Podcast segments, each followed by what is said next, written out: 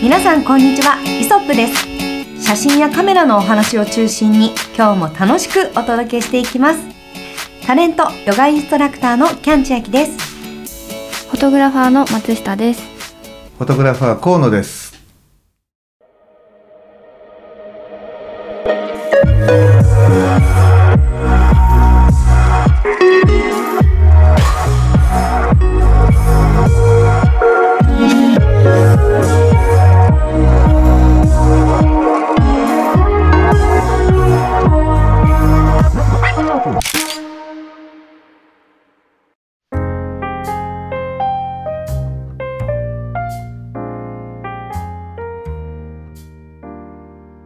はい、ということでですね、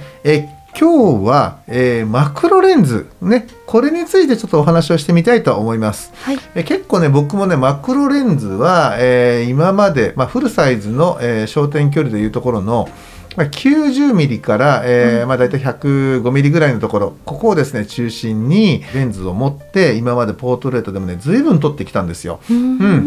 でね、やっぱね、これの一番のね、やっぱり楽しさっていうのは、どこまででもとは言わないけど結構寄れるというところがすごくね、ポイントになっててめちゃめちゃ楽しいんだけど、松下君とか使ったことは、当然あると思うけど どんな印象持ってる？それでもやっぱり使う頻度というかそんなにないので、あれなんですが本当にこんな寄れるんだっていう印象でした。何でしたっけ、ヒガンバナを前に河野さんと撮りに行った時があって、その時に多分初めてぐらいで使わせていただいて、で普段のレンズよりも全然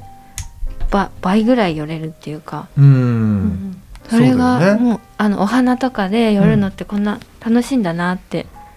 なんか上手くなった気がするって思いました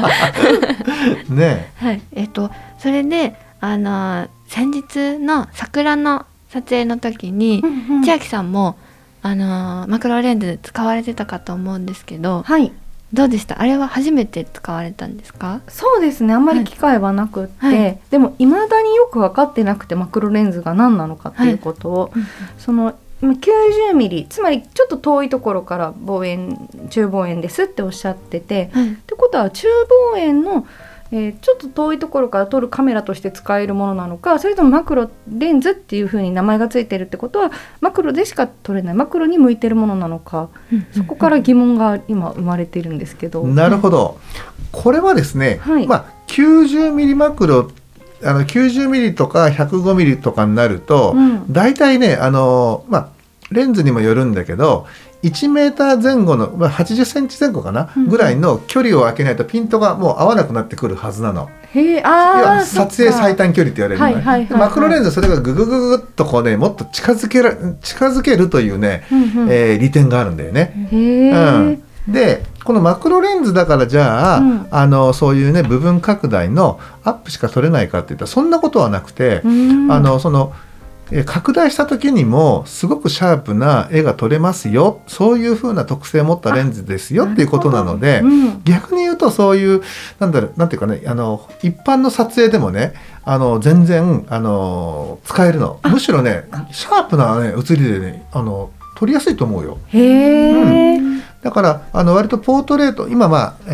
ニコンで言えば Z の 105mm の 2.8 っていうのと、50mm の、2.8 かな、この2本が今 Z レンズではニコンではね出てるんだけど、この両方ともでポートレートの、撮影を楽しんでる人はねいっぱいいます。特に、105mm はね望遠レンズじゃない、望遠レンズで近くまで寄れるから、だから極端な話ね人の顔のパーツ目のアップとかそういったね部分唇のアップとかなんかそういった部分を、撮ってる人とかもねすごくたくさんいる。そうなんですね、なるほど、そういう違いがあるっていうところを今初めて結構認識したところもあるんですけど、やっぱそのマクロっていうのは、その人の一部によったりとか、例えばじゃあ桜この間撮ったお花だったら、もうその繊維が見えるような、葉脈が見えるようなところまで寄れるとか、そういう面白さがあると思いつつ、なんかそれをどういうふうにこの自分の中での作品に落とし込んでいくとか、どういうものを撮りたいのかっていうところに結びつけていくところが少し難しいなって感じました。この間撮った時にはそうだね、うんまあ、確かにがっちりよりと大きく写せるけど、うん、じゃあその大きく写せる特性を生かしてどういう絵作りをねそうですそうです、うん、それだけではダメだと。大きく撮って近くで撮って満足しちゃダメだなみたいなそうだよね思いました。だからまあその要素としては、うんまあ、絞りを、絞らないことによる、うん、ピンの薄さそこのシャープ感を、うん生かしながら前後のボケの膨らみ方だね。あ前後のボケの膨らみ方、まあ、そういったところを、うん、だからボケの膨らみ方っていうのはつまりそのボケの滑らかさだったりとか、はい、綺麗さだったりとか、まあ、そういったところを、はい、意識したフレーミング、はいうん、とか構図作りっていうのが多分大事になってくるのかなっていう気がするんだ。そうかも、うん、今私のカメラにも、うん、今、50ミリの、うんはい、マクロレンズつけていただいてるんですけど、うん、確かに一つのものだけにポイントを合わせるんじゃなくてその奥とか奥行きも含めて演出に入れていくっていうことが大事なのかなと、うん、そうだよね。なるほど、うん、だから近くにぐっとこう一つ持ってきといて奥のボケ感をちょっと工夫するだとか、うん、なんかそういうねなんか撮り方ができる。あとはまあ本当にね今まではだったらそこまで大きく写せなかったものがそのマクロレンズを使うことでね、はい、拡大して写真を撮れるようになってもう画面いっぱいにね、はい表現できるようになるとか例えば分かんないけどこのまつげねこの内側から目の外に向けてのこのまつげこれを斜め構図でねこう拡大して撮ってみるとかもありなのかもしれないよね、はい、あ確かに、うんそういうのをやってる化粧品とかそういう医療品とかちょっとイメージするとあれはマクロで撮ってるんだって思いましたね。ただやっぱねボケ近くに寄って取れば取るほど、うん前後のボケる量って半端なく大きくなるからだから逆に僕は、まあ、その開放で取るのはマクロレンズの使い方のねスタートであって、はいはい、どこまで絞ってどこまではっきりピントが来てるように見せるかっていう使い方じゃないかなっていうふうには思ってるんだけどね。うんそうです ね絞り大事かもしれない。そうそんなね使い方がマクロにはあるのかなというふうに思います。いや奥深いですねマクロレンズは。そうでねマクロレンズってね結構名物レンズがいろんなメーカーからね実は出てて例えばまあレンズメーカーでいうと、割とねなんていうかな一般的に有名なのは、はいタムロンが出してる90ミリマクロね、うん、タムロンこれタムキューって呼ばれてるんだけど、そうなんですタムロンが出してる90ミリのマクロは僕も好きなレンズの1本で、うん、ニコンの F マウントのねなんていうかな、レンズは持ってるんだけど、はい、これもね非常に優しい写りでありながらちゃんとエッジなんかはしっかりと立ってるまあなんかすごくね中庸でバランスのいい、うん、マクロレンズのような気が してますとプラスシグマさんが出してるのは、うん、カミソリマクロって言われてるんだけどもうすごいキレッキレな感じですねこれ70ミリだったかな多分シグマさんはね70ミリマクロの70ミリだったと思うんだけどこれはごめんなさい僕持ってないんだけどこちらは本当にねもう開放からキレッキレなねシャープさが味であり自慢の、はい、マクロレンズでこれやっぱりねカミソリマクロって言われてるような、名称で多分一般のね愛好家の人も、うん持ってらっしゃる方結構いるんじゃないかなっていうふうに思うんだけどね。うん、まあそんな感じでねやっぱり本当にマクロレンズっていうのはもうみんなねそうなのなんか特殊な用途で使うものだと思って意外にねポートレートではね生かされることが少ないんだけどそうですよね、うん、そういうイメージです。マクロはマクロしか撮れないんだって思ってました、うん、そうでしょ、うん、全然ね一般撮影でめちゃめちゃね撮りやすいレンズなのだってどこまででも寄っていけるわけじゃないほとんど、はい、ね、うん、かなりもうそれは近づけますからっていうぐらいの距離まで寄っていけるし引く分にはどんだけ引いてもある程度のシャープさっていうのは担保されてるわけだから。そうなんですね、うん、これは楽しいねレンズだと思うんでだからまあ、うん使いやすいだいたいその、ね、50ミリあたりから100ミリぐらいまでのね、はいマクロレンズをなんかまあ1本ぐらい、うんうん、持ってちょっとその特性をね理解しながら使う練習をしとくのもねあれなのかなっていうふうには僕は思うけどね。おすすめはありますか？おすすめ最初にもし、うんうん、そのマクロを手にしようっていう時に、うん、まず何ミリとか。まああれだな、じゃあ、純正レンズはやめとこうか、うん、だとしたら、はい、そうだな、なんかポートレートだったら、はい、タム級かな、タムロンの 90mm マクロ90ね、で一般的にもっとこういろんなもの、例えばテーブルフォトだとか、はい、なんかもうちょっとこう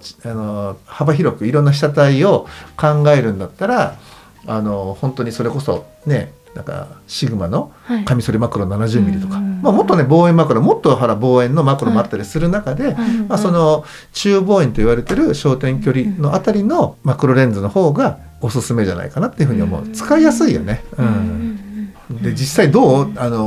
まあ、改めて今回さ、こうやってカメラに装着してみて、はい、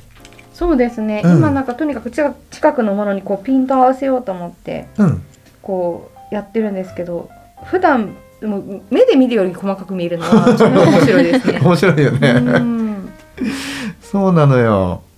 でさらになんかこう本当に奥行きだったりとか、うん、で実際ここからちょっとこう対面にいらっしゃる河野さんを撮ろうと思っても全然撮れるサイズ感、うん、そうだよね、うん、ですね、うん、綺麗ですよね、ね、うん、とってもいいなんかレンズだなと思いました。そうあまり目を向けたことがなかったので意外性を感じています、ね。まあ、本当 Z はね、幸いにも 50mm の、ね、標準マクロって、まあ、これ標準レンズと同じ焦点距離なんでね、まあ、標準マクロって僕ら、うんうんうん、マイクロか、ね、2個はマイクロレンズだもんね、うん、そうですね。だからまあ基本、うん、まあ、マイクロもマクロもまあ一緒だというふうな、うんうんうん、ここではね、ここではそういう括りにしましょう、はいね、はい、うん、レンズがあるんで、それとか本当普段使いにはもってこいだと思うんだよね、そのマクロレンズは、うん、うん、まあね、本当まあそういう感じでね、いろんなレンズがあるんですけど、本当その中でもマクロはね、とってもこう楽しめるというかね、うん、うんうん、つけといて、困らないレンズじゃないかなっていうふうに思う、うん、確かに。いやちょっとこれ1本欲しくなりますね、マクロレンズいいな、タムキューいいよ、タムキューまあでもね、基本やっぱりそのほら、例えばソニーならソニー、キャノンならキャノンね、ニコンならニコンで純正レンズもあるから、まずはそこから見ていって、うん、でもどうなんだろう、うん、なんだろうな、純正レンズだけじゃなくてもね、そうやって純正レンズの、マクロにプラスして、うん、こういうねタムキューとかね、割とこうポートレートでとかね、なんか汎用性の高いマクロレンズを1本買い足すのもいいのかもしれないけどね、うんうん、いや良さそうですよね、うん、これでなんだっけ、アダプターじゃなくて、このマウントアダプター、そうマウントアダプターをつければねいろんなものに対応できるっていうところもあると思うので、うんね、うん、ちなみにこのタムキューっていうのは、うん、マウントは何になるんですか？ここはレンズメーカーさんだから、うん、主だった、メーカーは多分、マウントあると思う、それ専用のやつが。そうなんですね、うん、ほうだからね、ニコンもキャノンもソニーも多分富士とかもあんのかな。うん、じゃあ松下さん、タムロンさんのちょっと、SP90 だっけのはい、マクロのマウントどこがあるのか調べて、はい、今すぐ発表してください。ありがとうございます、はい、今すぐ発表します、はい、まずニコンさん、はいはい、そして今すぐ発表してください。今すぐ発表したいと思っております。はい出ます、はい、キャノンさん、うん、キャノンさんはEF とかなんかいろいろあると思うんだけど、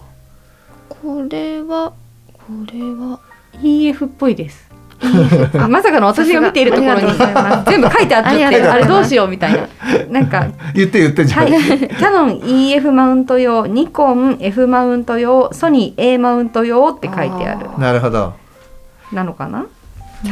か。いやでもなんか今ホームページ拝見して、うん、なんかそのこれはそっかマクロでしか撮れないし面白いみたいな写真の作例が載ってて、い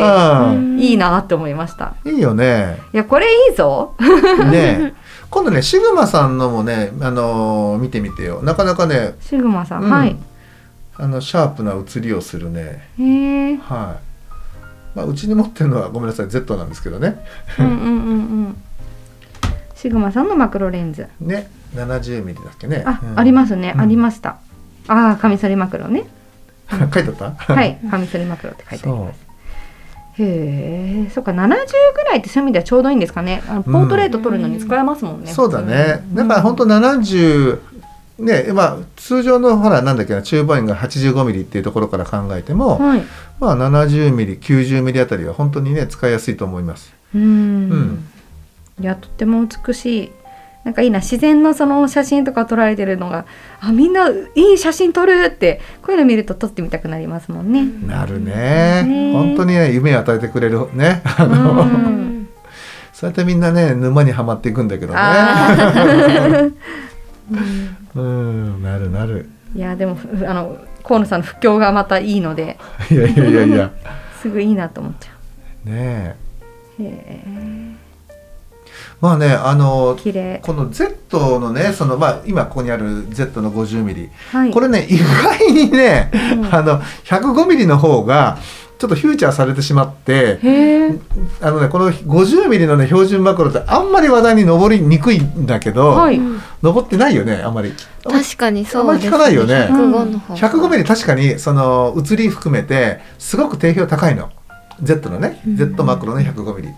なんだけどね、50mm はほぼ同時のタイミングで出てて、なんか 50mm がちょっとかわいそうな感じがしたんで、うん、今日はここにね50mm を用意したと。そうなんですねいや 50mm いいレンズですねこれねすごい、やっぱもともと 50mm って一番使いやすい、ね、そうそうそうそうものだと思うので、うん、逆に言うとだからたくさんの方が持っていらっしゃるから 50mm を、うん、だからあまりマクロにいかないのかしらっていう印象もあるんですけど、でも本当にこれを普通にポートレート用のカメラとしても使ってもいけるわけですから、うん、そういける。で今日ねほら今キャンちゃんが使ってる ZFC でいうと 1.5 倍になるから、うん、50の、はい、1.5 倍が75ですかぐらいかなですかね、うん、だからそのぐらいの焦点距離になるもんね。だからちょうど本当に 75mm ぐらい、うん、ね、うん、うん、ポートレートに持ってこう。面白いことしてる、うん、今ですね実況中継します、麦茶飲んでる麦茶をですねひっくり返して泡が出たところをですね泡を取りたいなとマクロ撮影してらっしゃると、うん、はあ、でも上手にうまくいかないんで、うんって感じ。でもあれだよね、キャンちゃんってそう言ってさ、なんかこうそこで作ってこうなんかふっとこう撮ってるのよいつも。多分自分では気がつかないと思うんだけど、